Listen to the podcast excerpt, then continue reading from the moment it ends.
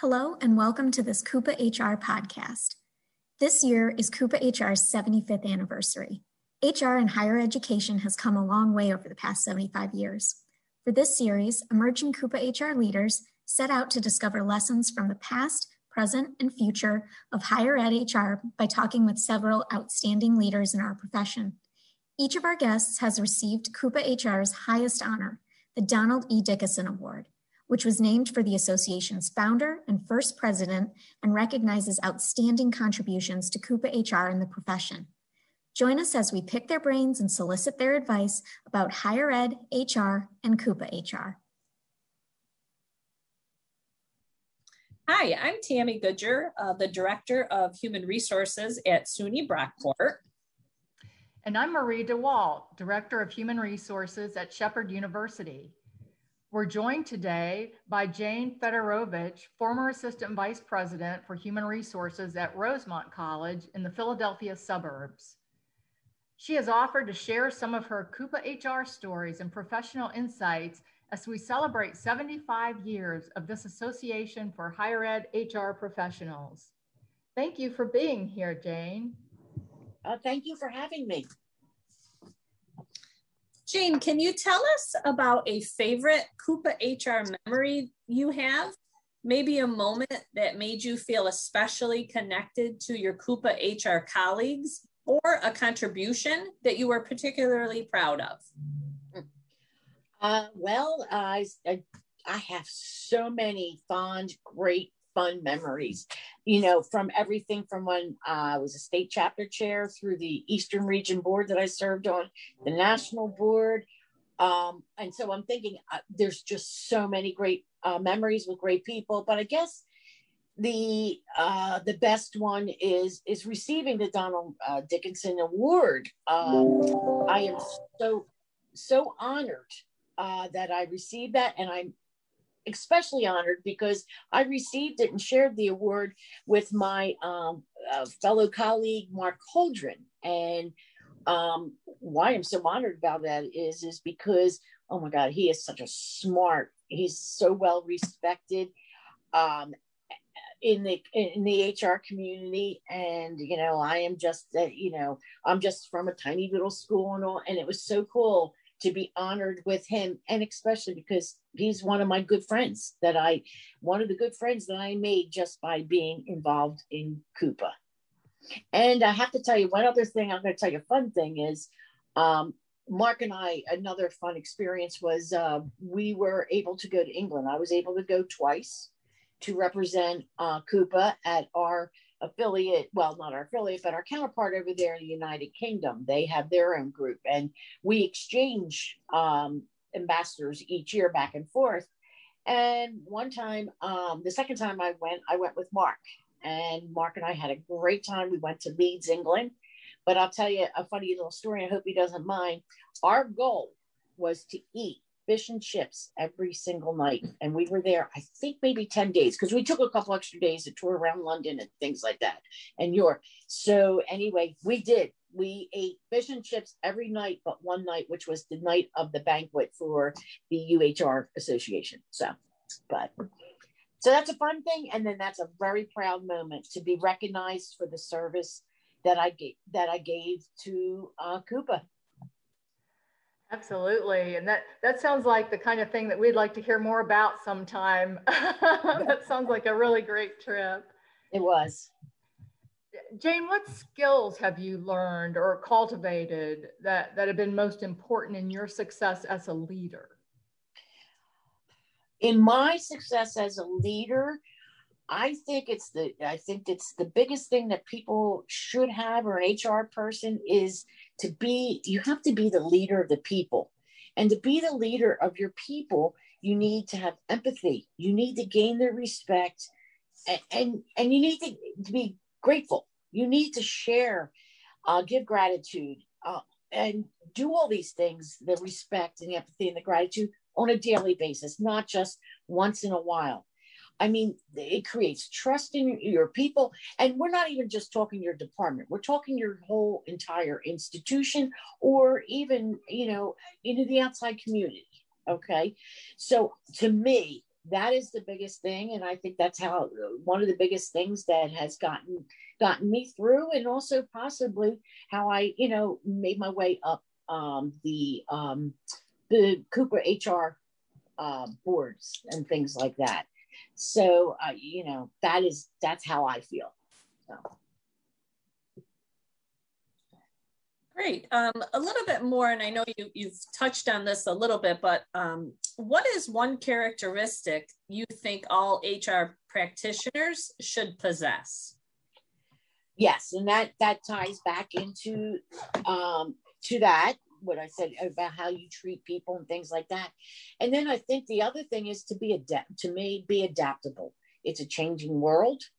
Um, and it, you know, it's ironic that today is the anniversary that my institution got shut down in Pennsylvania uh, in, in for the pandemic. The pandemic has has created so much change, and we've learned, especially in higher ed, we've learned now we have to be more adaptable.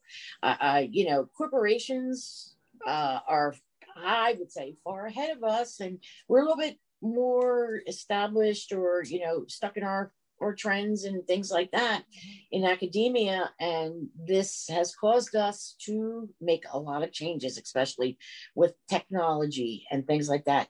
So I feel a person has to be able to, uh, an HR leader has to be able to embrace change and then be the leader of that change. Okay. And be very adaptable. So that's really good insight. Mm-hmm. Um, what area or focus within the profession do you see as being the most influential uh, and or poised for growth in the next 10 years? Um, well, uh, of course, I think DE and I, and you know, we've been talking about DE and I for the last several years, but I think after this this past year and everything, I think it, it's even more of a focus. You know, include inclusion is big is big and i think there's uh you, you need to get the conversations going about DE and I and get them going on your campus and support them and support everybody. I, I that's really where I feel. And then again, um, there's going to be a lot of changes and and uh, you know we talk about technology and what happened to us like i said a year ago today we were told all of a sudden to shut down and the first ones in the state of pennsylvania because our county had a high count and we just didn't know what to do and so everybody then eventually adapted to remote work and so now an hr practitioner is going to have to learn this may continue uh, it may be the trend going forward. And so there's going to be new rules and new policies and things like that. So you have to be up on the trends and what's happening in the world and things like that. And I'm going to, and CUPA is the place to keep abreast of all that information. So because um, they are forward thinking and they they always tell their members what's going on and they have a lot of professional development. So my tip is to stay in touch with CUPA watch you know the website and things like that because things are ever going to change. Great thank you jane.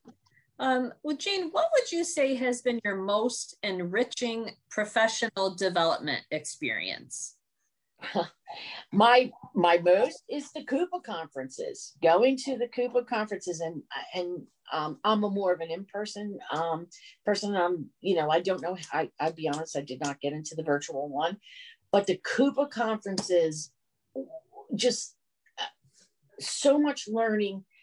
Um, there's just so much more to them because you could go to different. Uh, you get to choose and go to different subjects. Ones that maybe you're not dealing with every day, but you want to learn more about and all the people, just just meeting people, connections. You wouldn't believe. Actually, that's how I got involved in CUPA in the beginning. Was I received a scholarship for the Eastern Region uh, conference. Somebody, a neighboring school, had put my name in. I got the the scholarship.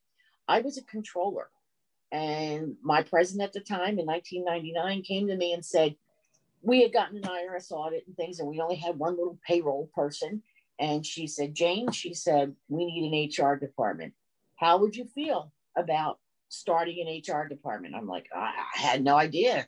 I mean, I, I was the accountant. So, um, and so I, you know, teamed up with a couple of the local uh, colleges, and there was a gentleman named David King who was involved in CUPA, and he also at the time was the HR director for Eastern uh, College, which is now university, and he had put me in for this, and I went to um, the first Eastern Region Conference.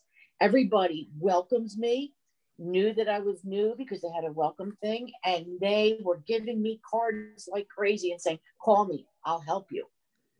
And that's what happened. And I think that's another thing. You an HR leader has to be has to ask for help or connect with people to help them get along. That is a big thing. And that is something that CUPA has given to me.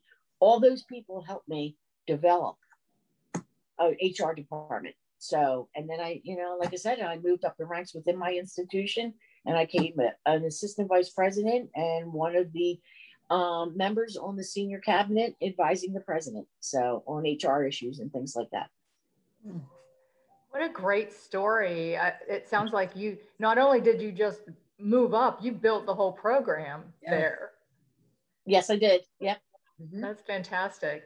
I, I have to ask you, Jane, if, if you could go back in time, what would you say to your younger self? Hmm.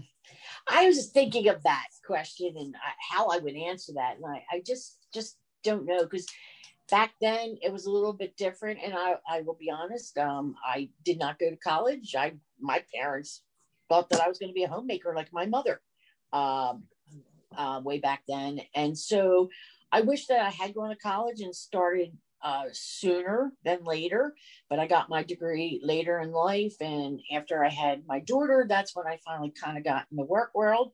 I wish I had gotten in higher education first. I started in corporate at uh, working for a bank.